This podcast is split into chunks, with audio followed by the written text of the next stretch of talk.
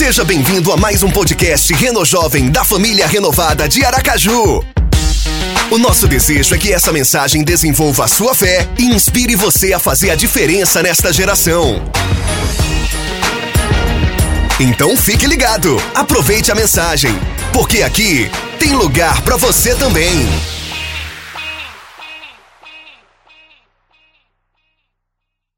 Bom, alguns anos atrás, eu não me lembro quantos, eu estava com a turma de adolescentes da igreja e a gente foi participar de um evento. A gente foi cantar e tocar. E aí, tinha sido praticamente, acho que a primeira vez que a gente tinha tocado fora da igreja, para um público grande. E a nossa expectativa estava lá em cima, né? Terminou, a gente estava todo empolgado, levamos percussão, chamamos pessoas para ajudar, tal. Aí terminou, foi aquela festa, aquela alegria. E aí a gente foi conversar com o pessoal, né? Aí o cara se aproximou assim e disse assim: Você canta mal pra caramba, hein? Ai, poxa, Tava todo mundo feliz ali, elogiando. Não, foi massa. Pô, a galera se divertiu, curtiu pra caramba, o pessoal cantando. Nossa, aquelas músicas, que alegria de ver adolescente. Chegou o cara e disse assim: É, mas você canta mal pra caramba, toca mal, uma barulheira, não deu pra entender, foi nada. Ah, naquele, sabe, dá uma desanimada, você fala: Que que eu. Será que foi bom mesmo? E você esquece todos os pontos positivos, todos os elogios, tudo que foi legal e só fica concentrado naquela palavra ruim que, que a pessoa falou. E é sobre isso que eu quero falar com você hoje, sobre crítica destrutiva. Essa é a segunda mensagem da série Minha Boca Grande. Quando eu digo crítica, eu não estou falando sobre a crítica construtiva ou um feedback positivo que você dá para alguém que você se importa com a intenção de ajudar ou melhorar. Mas eu estou me referindo a uma crítica destrutiva, a uma crítica maldosa, cruel, na maioria das vezes uma crítica desinformada, onde a pessoa não tem informação sobre aquilo, não sabe nada, mas mesmo assim quer dar o pitaco dela. Cuidado com a crítica que visa ferir você com a crítica que visa rebaixar você, destruir você. Não vá atrás dessa crítica, não vá nas redes sociais atrás dessa crítica, mas a crítica que vai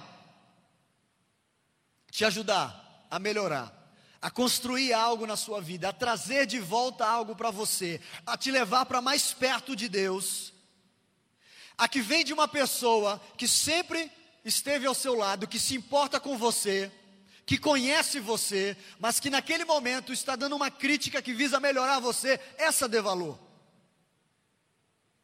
Você pode estar pensando agora, né? Por que, que a minha mãe não veio para o culto hoje?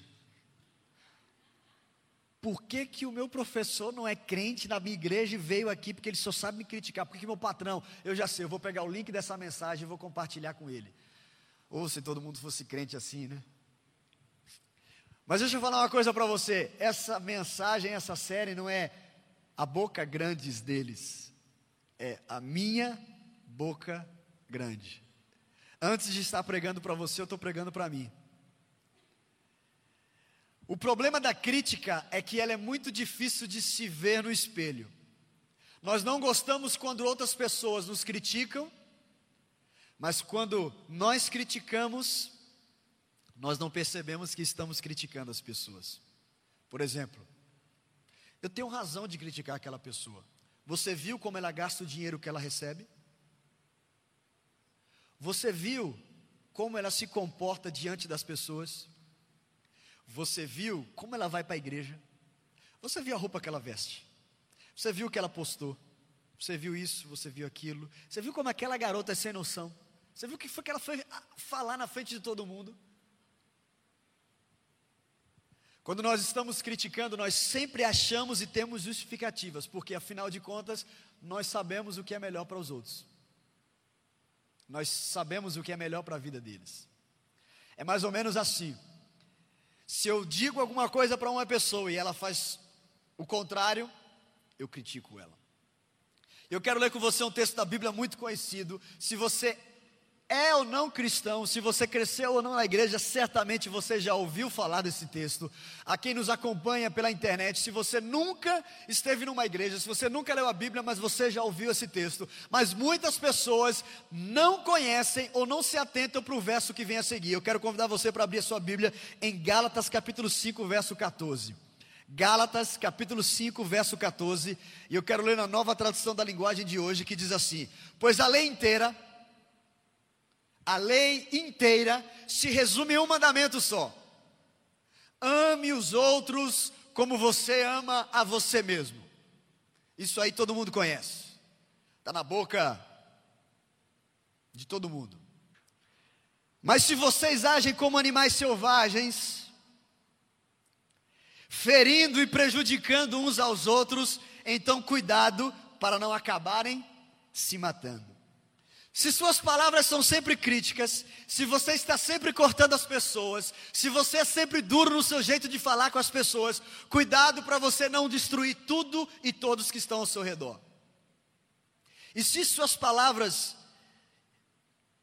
estão quebrando relacionamentos, afastando amigos e amigas de você, e se o seu jeito crítico de ver a vida e de ser está fazendo você perder oportunidades de falar do amor e da bondade de Deus no local que você trabalha, porque todo mundo conhece você como chato, como crítico. Há outro texto na Bíblia que diz assim, Provérbios capítulo 12, verso 18: Há palavras que ferem como espada, mas a língua dos sábios traz a cura. Há palavras que ferem como espada, mas a língua dos sábios traz a cura. Efésios 4, verso 29, o apóstolo Paulo diz assim: Não digam palavras que fazem mal aos outros, mas usem apenas palavras boas, que ajudam os outros a crescer na fé e a conseguir o que necessitam, para que as coisas que vocês dizem façam bem aos que ouvem. Que as palavras que saem da sua boca não prejudiquem as pessoas, não faça mal a elas, mas usem palavras boas palavras que ajudam, palavras que fazem o quê? Ajudam a crescer na fé. Nem sempre as nossas palavras vão ser agradáveis, mas elas podem ser verdadeiras, boas e ajudar as pessoas a crescerem, a se aproximarem de Deus e a crescerem na fé. O texto continua dizendo: para que as coisas que vocês digam ou façam seja boa para aqueles que ouvem. Preste atenção, nós não temos ideia de como uma palavra, uma crítica destrutiva, pode ferir uma pessoa. Eu não consigo imaginar, eu não consigo prever uma crítica de destruição para uma pessoa, o que isso pode gerar no futuro dela. Você não consegue dimensionar o que isso vai afetar na vida dela, no amanhã dela, no depois de amanhã dela. Por outro lado, nós também não temos ideia de como Deus pode usar uma única palavra de encorajamento para abençoar alguém. Da mesma forma que nós não temos condições de, de prever o que uma crítica destrutiva pode fazer com uma pessoa, nós não temos também a dimensão de como apenas uma palavra de encorajamento pode abençoar uma pessoa. A verdade é que as palavras que saem da nossa boca, as palavras que nós falamos, as palavras que nós dizemos, têm poder. E algumas pessoas usam as palavras para fazerem comentários que ferem como espada, mas outros podem trazer cura, trazer esperança. Essa mensagem vem para nos alertar para que as palavras que saiam da nossa boca não sejam prejudiciais, mas sejam palavras que ajudam outros a crescerem na fé e a prosseguir. Eu me lembro a primeira vez que eu fui pregar. A primeira mensagem que eu preparei, em que meu pai me ajudou, em que meu pai ajudou a, a montar o sermão, a como falar, e muitas coisas que ele falou para eu preparar, eu esqueci, eu não consegui falar, eu saí frustrado, porque eu tinha me preparado e eu não tinha conseguido fazer o que eu tinha programado para fazer. Mas ali eu ouvi uma palavra de encorajamento, dizendo assim: filho, vai ter uma próxima vez, não se preocupe. Essa vai te ensinar, e lá na frente você vai poder se lembrar. de como era, de como foi o começo. Nossas palavras podem gerar vida ou podem destruir. E aqui, gente, traz para o mundo real de hoje, que é um mundo virtual que está muito presente. As nossas postagens podem gerar vida e podem gerar destruição. O nosso jeito de olhar, de se vestir, de se portar, podem gerar vida ou podem gerar morte. E a pergunta para você responder ao final dessa mensagem é: que tipo de pessoa você quer ser? E eu quero dar para você dois tipos. O primeiro é o tipo de pessoa que só localiza as falhas. É o localizador de falhas. É o localizador de erros. Por causa da nossa natureza pecaminosa, por causa do pecado que há em nós, somos inclinados a sempre procurar o que está errado.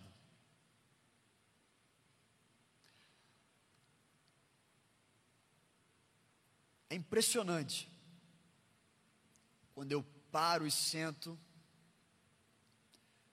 Eu não gosto do jeito que aquela pessoa fala. Por que, que ela teve que começar o culto falando daquele jeito? Por que, que ela teve que postar foto desse jeito nessa situação? Por que, que ela anda desse jeito? Não, por que, que ela veste aquele tipo de roupa? Por que, que ela pinta o cabelo daquele jeito? Por que, que ela cortou o cabelo daquele. Não, não. O localizador de, de erro é fácil. Isso eu não estou falando de você, de mim. Se eu parar, eu vou ver o erro em um, vou ver o erro em outro, em mim, em tudo, em tudo, e vou parar e só reclamar, e só criticar. Agora, enquanto localizadores de erros e de falhas, sabe com quem nós parecemos? Com os fariseus.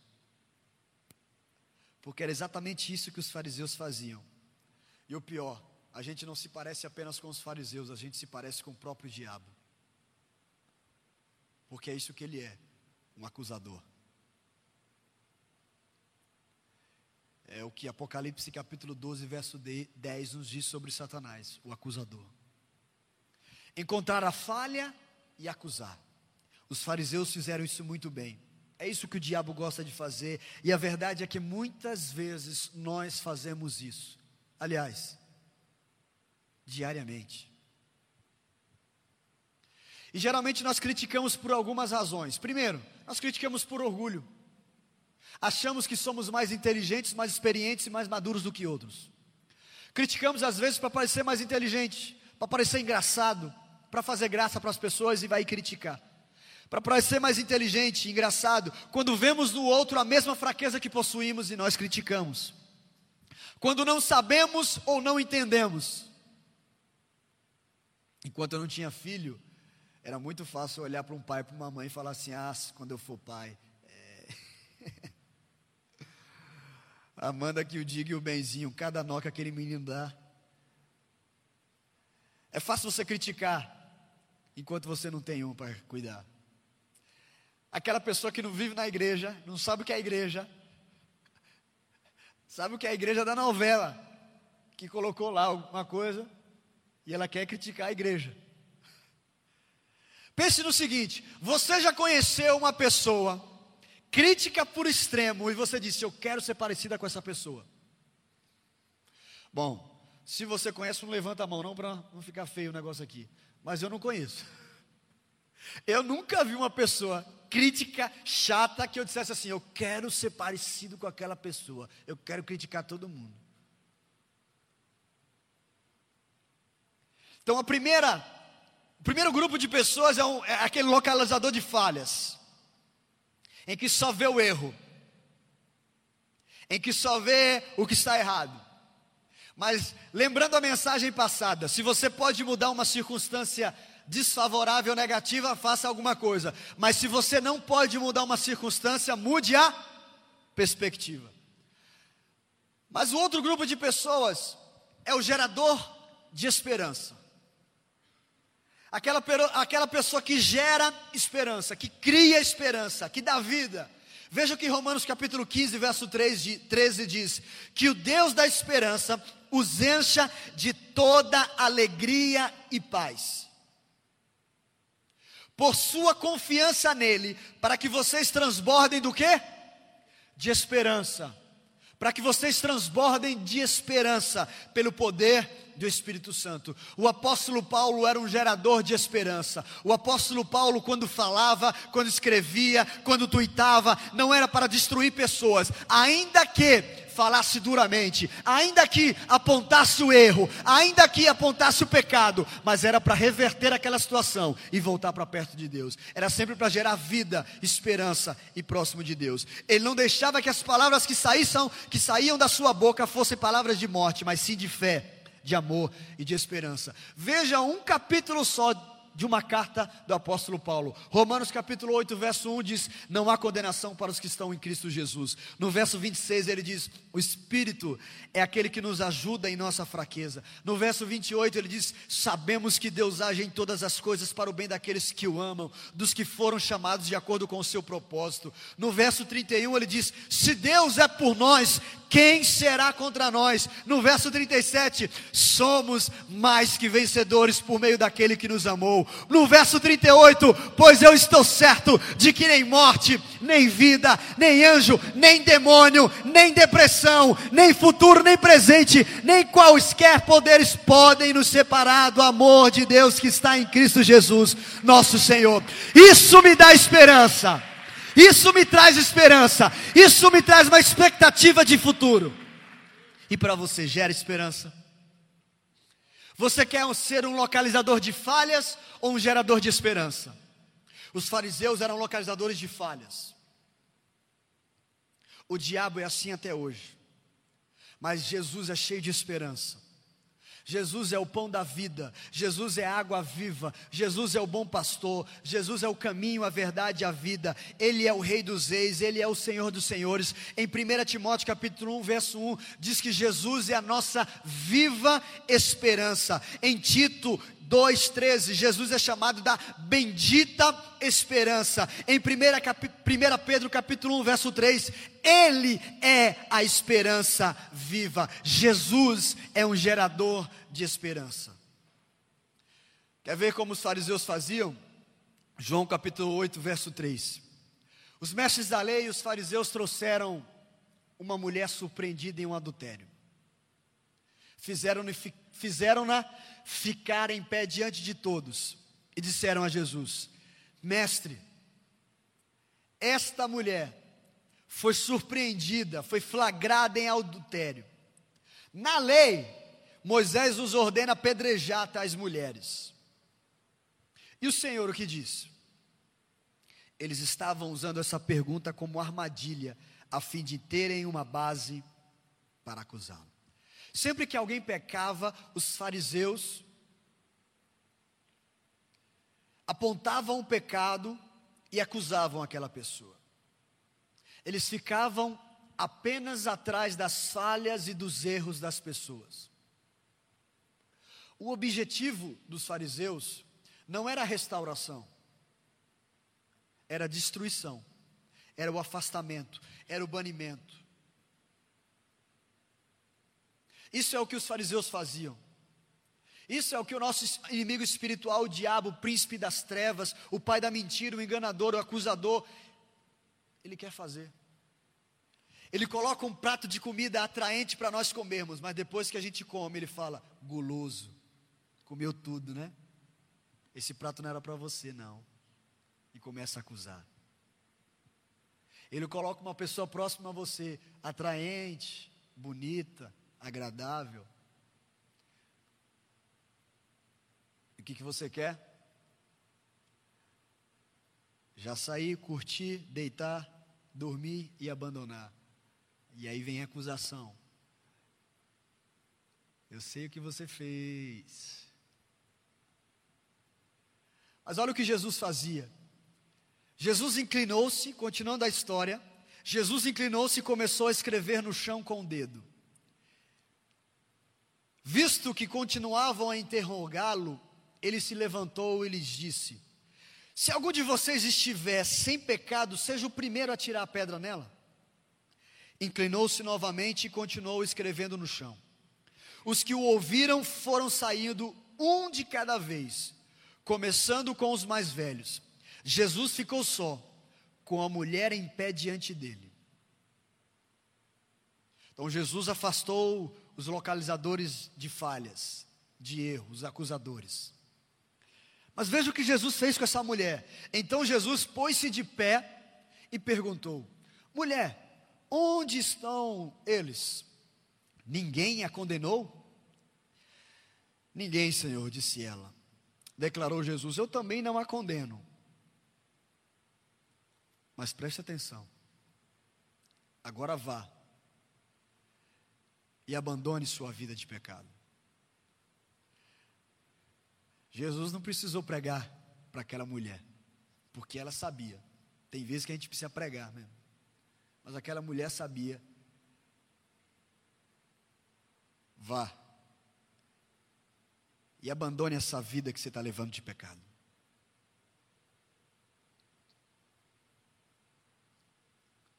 Nós gostamos do que Jesus faz de afastar de nós os acusadores, ou do que Jesus fez. Mas quando é para nós abandonarmos a nossa vida de pecado, nós fingimos que não lemos, nós fingimos que não é com a gente, nós fingimos que não sabemos disso.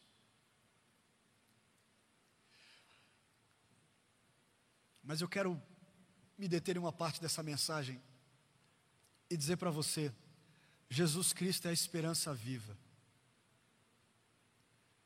Jesus é a única esperança. Jesus é a esperança do mundo, Jesus é a resposta do mundo, Jesus é o que todo homem, toda mulher precisa. Isso é o que é dito há muitos e muitos anos e não vai mudar. Jesus é a esperança do mundo.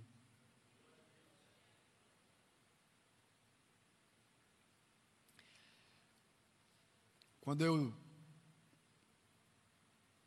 estava perto de me casar com a Amanda, eu precisava contar algumas verdades para ela a meu respeito que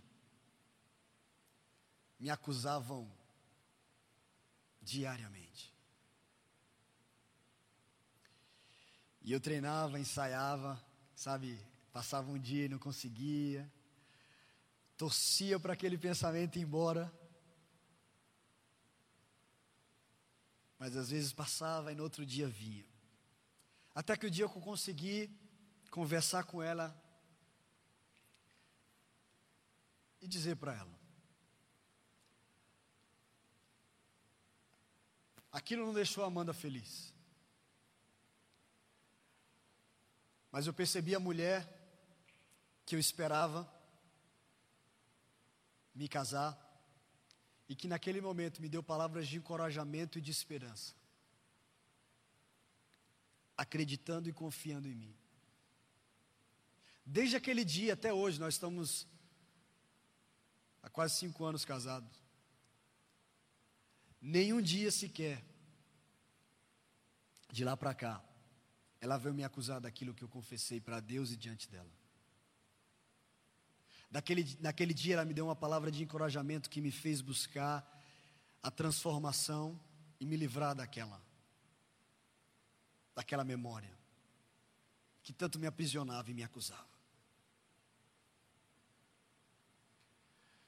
Nós não temos ideias de como palavras de encorajamento podem mudar aquilo que está por vir na nossa vida.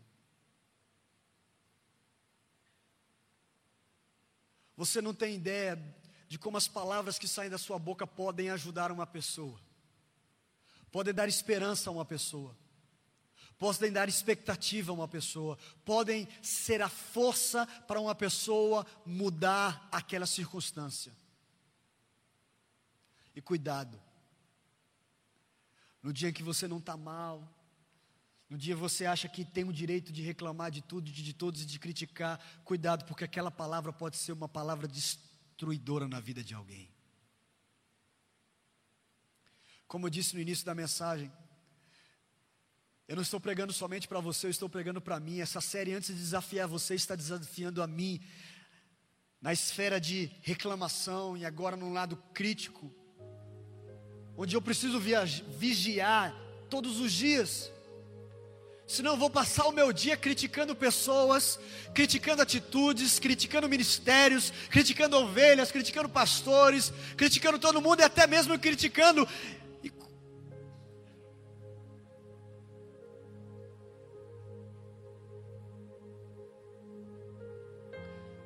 Jovem, pare de olhar somente para o que falta, pare de olhar somente para os defeitos e para as falhas, comece a olhar as virtudes daquela pessoa. Aquela pessoa é introvertida, mas ela é fiel. Aquela pessoa que você só critica da desorganização dela, ela é uma pessoa alegre que traz alegria para a sua vida. Valorize essa atitude boa daquela pessoa. Ajude ela a melhorar o outro lado, mas não fique só criticando. Veja o que ela faz bem, do que ela é boa.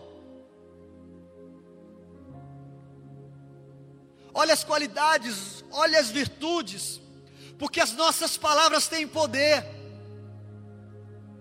E as mensagens que nós pregamos aqui no Reno Jovem, aqui na família renovada, não são mensagens para nos fazer sermos superiores aos outros, não. São mensagens para nos ajudarmos a nos tornarmos mais parecidos com Jesus. Jesus gerava esperança. Jesus levava palavras de vida, de restauração, de cura. Jesus não deixava as pessoas no pecado onde elas estavam. Jesus gerava vida, Jesus gerava esperança. Em vez de ferir pessoas com palavras, em vez de ferir como uma espada, vamos levar vida, vamos levar palavras de vida, vamos levar palavras de fé, de amor, de esperança. Vamos abençoar os jovens. Eu preciso me livrar das reclamações, eu preciso me livrar das críticas. Eu não quero ser um localizador de falhas, eu não quero ser um agente que procura defeitos nas pessoas, mas eu quero ser um agente de transformação, de vida, que solta palavras que abençoam. Quanto mais eu me aproximo de Deus, mais eu percebo a minha natureza pecaminosa. Quanto mais consciente da minha natureza pecaminosa, mais eu percebo a graça de Deus na minha vida se a graça de Deus pôde me encontrar e me salvar, porque a graça de Deus não pode salvar e encontrar aquele que está lá fora também, aquele que você critica, aquele que você fala mal, aquele que debocha de Deus, aquele que ridiculariza a sua vida e a sua santidade, aquele que fala mal da sua família, mas a graça de Deus serve para você e serve para ele também. Não é fácil, mas quem disse que seria, que seria fácil? Jesus não nos chamou para um oásis, Jesus não nos chamou para a gente estar numa colônia de férias, Jesus disse disse: Você quer me seguir? Pega a tua cruz e me segue. Você tem que abençoar as pessoas. Você tem que amar aqueles que te odeiam. Você tem que negar a sua vontade diariamente. Você tem que honrar quando você não tem que honrar. Você tem que respeitar mesmo quando você está certo. Nós não somos localizadores de falhas, nós não somos localizadores de erros, nós somos agentes de transformação. Nós não somos parecidos com o diabo, nós não somos enganadores, nós não somos acusadores, nós somos jovens renovados pelo sangue de Jesus para levar fé, amor e esperança para as outras pessoas. Hoje eu quero desafiar você a ser um agente gerador de esperança com a sua vida, com as suas palavras, com as redes que você tem disponível. Mas se você está aqui nessa noite, e o que mais fizeram com você na vida foi apontar os seus erros, dentro da sua casa, dentro da igreja, na sala de aula, no trabalho, quero dizer para você que Jesus é a esperança. Jesus é a esperança viva. E Ele quer te encontrar nessa noite. Ele quer dar uma nova vida para você, Ele quer dar esperança para você, Ele quer dar um futuro para você, Ele quer dar esperança de que amanhã vai ser melhor. Há um novo amanhã preparado para você. Feche teus olhos agora. Pai, no nome de Jesus. Quero te agradecer pelo Espírito Santo que nos traz o consolo e o conforto de qual precisamos. e aquele que ora por nós quando nós nem sabemos o que orar e como orar. Ajuda-nos, Deus, a nos tornarmos mais parecidos com Jesus. Ajuda-nos a tirarmos da nossa vida a crítica que vai para destruir, a crítica maldosa, a crítica que fere como uma espada. Ajuda-nos a sermos jovens renovados na palavra do Senhor, renovados na esperança, renovados na atitude, renovados no amor, Deus. Onde o Senhor nos colocar, onde o Senhor nos levar, que as nossas palavras possam abençoar o ambiente, possam transformar o ambiente gerar vida, gerar esperança, levar fé, levar cura, levar amor, levar restauração, levar salvação, levar libertação às pessoas ao nosso redor. Eu oro, Pai, pedindo que o Espírito Santo faça isso, nos ajude no nome de Jesus. No nome de Jesus. Amém. Este é o fim de mais um podcast Reno Jovem. Siga-nos também no Instagram, arroba Renojovem. Até o próximo episódio.